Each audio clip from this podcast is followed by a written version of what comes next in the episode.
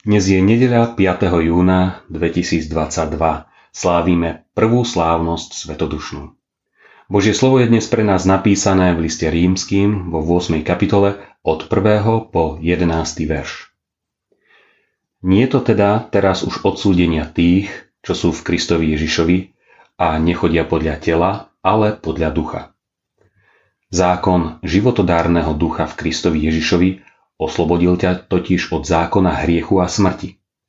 Lebo čo nebolo možné zákonu, nakoľko bol slabý pre telo, to vykonal Boh, keď v podobe hriešného tela a pre hriech poslal svojho syna a hriech v tele odsúdil. Aby sa právna požiadavka zákona uplatnila v nás, ktorí nechodíme podľa tela, ale podľa ducha. Lebo tí, čo žijú podľa tela, zmýšľajú telesne ale tí, čo žijú podľa ducha, zmýšľajú duchovne. A telesne zmýšľať je smrť, ale duchovne zmýšľať je život a pokoj. Pretože telesné zmýšľanie je nepriateľstvo voči Bohu, lebo sa nepoddáva ani sa nemôže poddať zákonu Božiem. Teda tí, čo sú v tele, nemôžu sa páčiť Bohu. Vy však nie ste v tele, ale v duchu ak duch Boží prebýva vo vás. Ale ak niekto nemá ducha Kristovho, nie je jeho.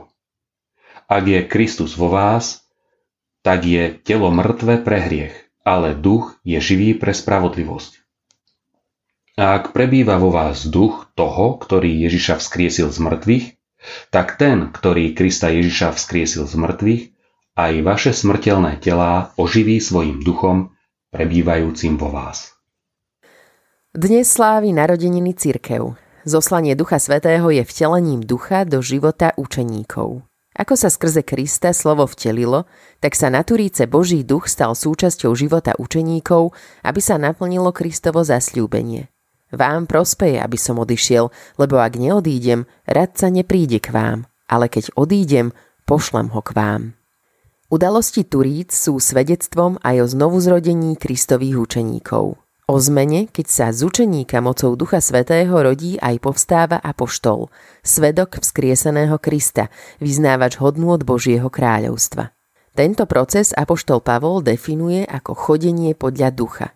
Tri roky sa učeníci v Kristovej blízkosti učili robiť prvé kroky viery, no napriek Ježišovej prítomnosti nevždy jeho cestu správne chápali. Často ich pristihol pri telesnom zmýšľaní, keď hľadali popredné miesta v Božom kráľovstve, nechápali hĺbku Kristovej obete a pri správach o vzkriesení sa zmietali v pochybnostiach a neistote.